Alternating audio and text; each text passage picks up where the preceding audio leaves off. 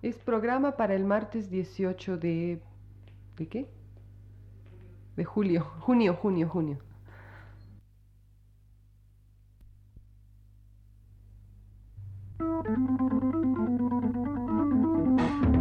Radio Universidad presenta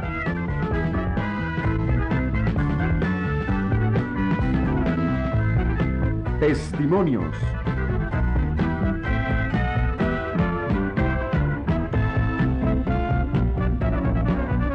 Un programa a cargo de Josefina Solares.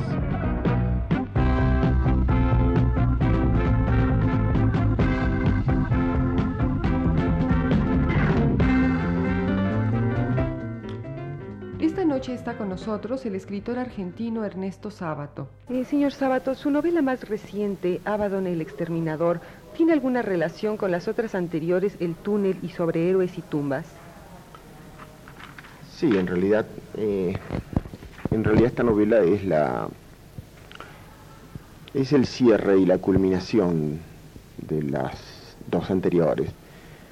En cierto modo se podría decir, ahora lo veo como una especie de trilogía al conjunto, aunque no fue deliberado esto desde luego, ¿no? Nunca, y se imagina que hace 26 años, cuando empecé a escribir El túnel, eh, no tenía en mente la idea de que esto fuera parte de una trilogía.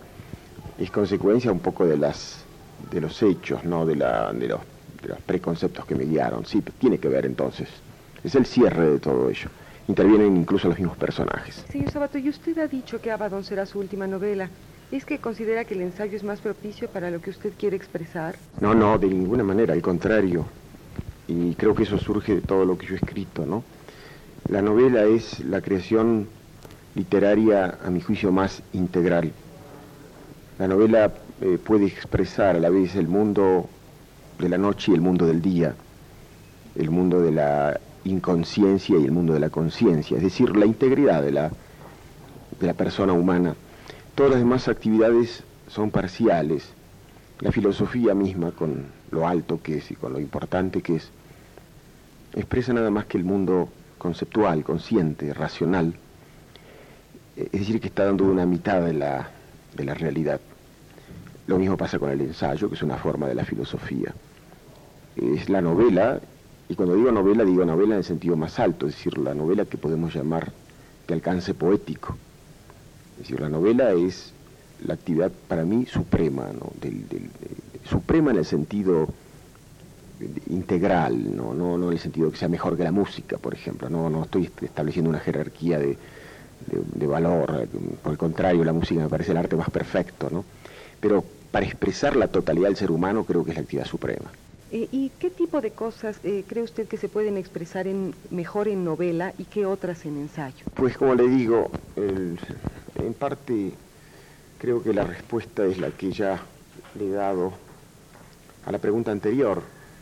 Eh, el ensayo es propicio para las cosas puramente mentales.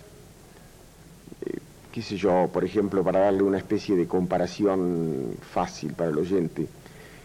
Si se trata de examinar una partida de ajedrez, o si se trata de examinar el estilo de un ajedrecista, es claro que lo indicado es un ensayo, sería disparatado analizar el estilo de un, de un, de un, de un ajedrecista, o, eh, mediante una novela, por ejemplo, mediante un poema.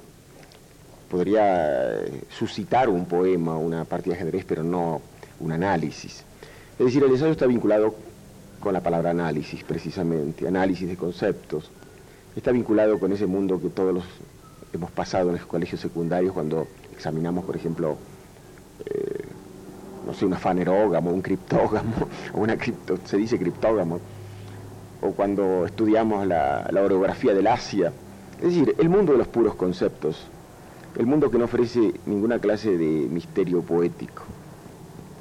En tanto que la novela tiene dos pies, por decirlo así, un pie en ese mundo, en una novela hay ideas, puede haber ideas, puede haber también ese examen del ajedrecista que me refería, pero tiene otro pie, otro pie que es, está en el mundo de los sueños, en el mundo de la magia, en el mundo nocturno. Por eso dije antes que es la actividad más integral del hombre. Abarca todo. y le permite al hombre expresar todo, su mundo interior y exterior, el mundo de sus fantasías más delirantes y el mundo de sus opiniones más sensatas. Eh, señor Sabato, entonces, ¿qué opina usted eh, como algunos de, es decir, ¿qué, ¿qué cree usted de lo que piensan algunos de los surrealistas de que la poesía, expresada directamente en poemas y no solo en un sentido implícito, es la expresión literaria más alta? Sí, si se le da a la palabra alta la acepción que le acabo de dar yo a la palabra integral, estamos de acuerdo. Yo mismo he pasado por el surrealismo y el surrealismo me ha marcado profundamente. Creo que ellos lo que quieren decir es exactamente lo que yo he dicho antes. Pero tal vez habría que agregar un poquito más. Y es lo siguiente. De las dos actividades, de la diurna y la nocturna, de la actividad que he llamado racional y la actividad que he llamado mágica. Yo creo también, como los surrealistas, y por algo estuve tan vinculado con el surrealismo, creo que el pensamiento mágico es el más profundo. Ellos dicen el más alto, o, por lo menos usted lo formula así. Yo diría que es el más profundo. Es a la vez el más misterioso y el más profundo. Y es misterioso porque es profundo. Del mismo modo que el sueño es infinitamente más profundo que lo que decimos y hacemos durante el día. Es enigmático, es inexplicable, pero sin duda expresa algo que es hondísimo, que tiene que ver con las cosas más entrañables de nuestra condición humana. Y la poesía, en el sentido a que me vengo refiriendo, evidentemente tiene mucho que ver con el sueño. Señor Sabato, usted ha declarado que solo el pensamiento poético nos salvará de esta era científica. ¿No implica esto negar el desarrollo del pensamiento humano? No, no implica negarlo, implica colocarlo en el lugar que le corresponde. Eh, el pensamiento puro, el pensamiento científico o filosófico, es una alta actividad del espíritu, yo no la niego. Una obra como la relatividad, o una obra como la crítica a la razón pura de Kant son altísimas expresiones del espíritu humano, pero dan, como dije antes, una expresión parcial de la persona humana. Han cercenado todo el mundo mágico y subterráneo y han hecho un grave daño a la civilización. Y toda esta civilización llamada occidental, que es la que predomina incluso en los países como Latinoamérica o como el Extremo Oriente, que no son propiamente occidentales, toda esta civilización blanca, racionalista, se fundó no solamente en la razón pura, descubierta, por decirlo así, por los griegos, por Sócrates, sino también en, lo que después vino de, como consecuencia, que es el pensamiento científico, y en la ciencia positiva, y finalmente en la tecnología. El mundo de la tecnología lo tenemos a la vista.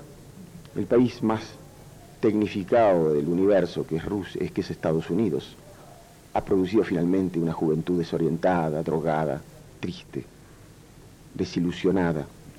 El hombre ha sido robotizado, el hombre ha sido convertido en una especie de engranaje.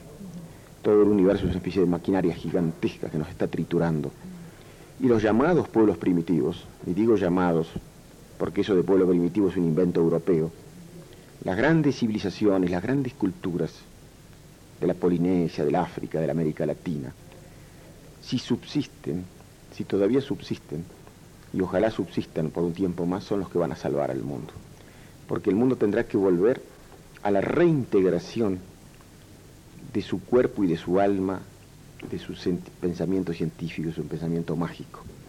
Tendrá que volver a ese anclaje del mito que les permitió a estas grandes civilizaciones originarias vivir en armonía con el cosmos, esa armonía que hemos perdido. Somos una civilización triste, desdichada, neurótica. No había neuróticos en esas épocas. Nosotros los latinoamericanos, ya que estamos a medio camino entre el, medio entre el desarrollo y, la, y el subdesarrollo, no seamos tan tontos para querer repetir los males de los países hiperdesarrollados. Ustedes acá tienen la grandísima suerte de vivir en una nación que tiene detrás y debajo civilizaciones, porque son varias, profundísimas, antiguas, que hay que rescatarlas del olvido, que hay que restaurarlas y que van a ser quizá uno de, los, de las reservas para que la humanidad no se pierda. Es por eso que el resultado de la literatura actual es esta nueva moda en la que se toma como personaje principal de la literatura lenguaje. No, yo no, primero que no creo en las modas, en la literatura. Las modas también para las artes menores, por ejemplo, las mujeres, eh, los vestidos de mujeres siguen las modas y me parece bien, es divertido, es encantador. No siempre podemos estar pensando en cosas gravísimas. Es muy lindo ver una mujer bien vestida, las modas a veces son lindas, otras veces no, otras veces son horribles, pero en fin, comprendo que la moda rija el mundo de los vestidos, como puede regir también el mundo de los muebles, el mundo de las artesanías menores, pero que una mujer siga la moda me parece bien, que un escritor siga las modas me parece abominable. El arte no tiene modas, y cuando tiene modas son artes menores o artes decadentes. Ahora efectivamente hay una moda hay varias modas. Hubo la moda del objetivismo, hubo la moda del estructuralismo, hubo la moda de la llamada investigación del lenguaje, que no hay que confundir la investigación del lenguaje en serio con las modas hechas por escritores de tercer orden. Todas esas son modas que se las lleva el viento, como siempre pasa con las modas. Como decía Proust, la moda se caracteriza por pasar. El arte no pasa. Usted comprende que se podría, sería muy muy, duro decir, por ejemplo, que la escultura de época de Ramsés II obedecía una moda, obedecía una metafísica, una concepción del mundo. Todo lo que es moda es secundario, es repudiable. En cuanto a la llamada investigación del lenguaje, los problemas del lenguaje, todo gran escritor la hace. Todo gran escritor necesita investigar su propio lenguaje para llegar a decir lo que tiene que decir. Lo que pasa es que un gran escritor no hace alaraca con eso y no hace investigación del lenguaje por el lenguaje mismo lo que busca es el lenguaje adecuado para su intuición poética, y eso es todo. Pero cuando advertimos que un escritor está haciendo algo, experimentos con el lenguaje, y esos experimentos son muy visibles, es mala cosa. Cuando entramos en una exposición de pintura y decimos qué buen oficio tiene este pintor, seguro que ese pintor tiene un mal oficio y que ese pintor no es grande. El oficio consiste en que no se lo advierta. Eh, señor Sabato, y dado todo este panorama que nos ha planteado y esta creciente deshumanización, ¿Qué tipo de literatura cree usted que se escribirá en el futuro y para qué servirá? Mire, el futuro no le puedo asegurar nada, no tengo grandes dotes de profeta.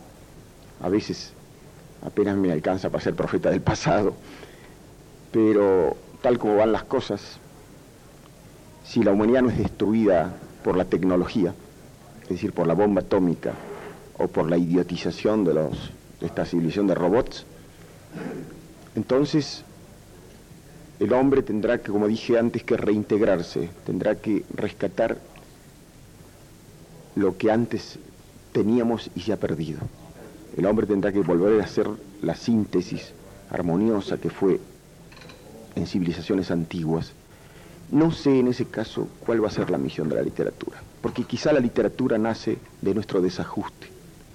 Por de pronto la novela nace en Occidente del desajuste entre el hombre y el cosmos. El hombre le quitaron los mitos, el mundo fue desacralizado a partir del racionalismo y del pensamiento ilustrado, y el mito se refugió en la novela. Por eso la novela, fíjese usted, que empieza con el Quijote y termina con nosotros. Es la sociedad moderna, no existen las sociedades primitivas. No sé si en una sociedad armoniosa será necesario escribir. Yo, por lo menos por mi experiencia personal, siento que escribo para no morirme de desdicha. Muchas gracias, señor Sábato. En esta ocasión estuvo con nosotros el escritor argentino Ernesto Sábato. Radio Universidad presentó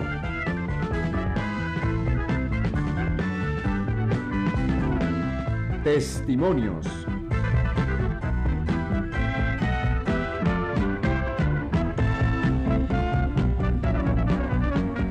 Programa a cargo de Josefina Solares.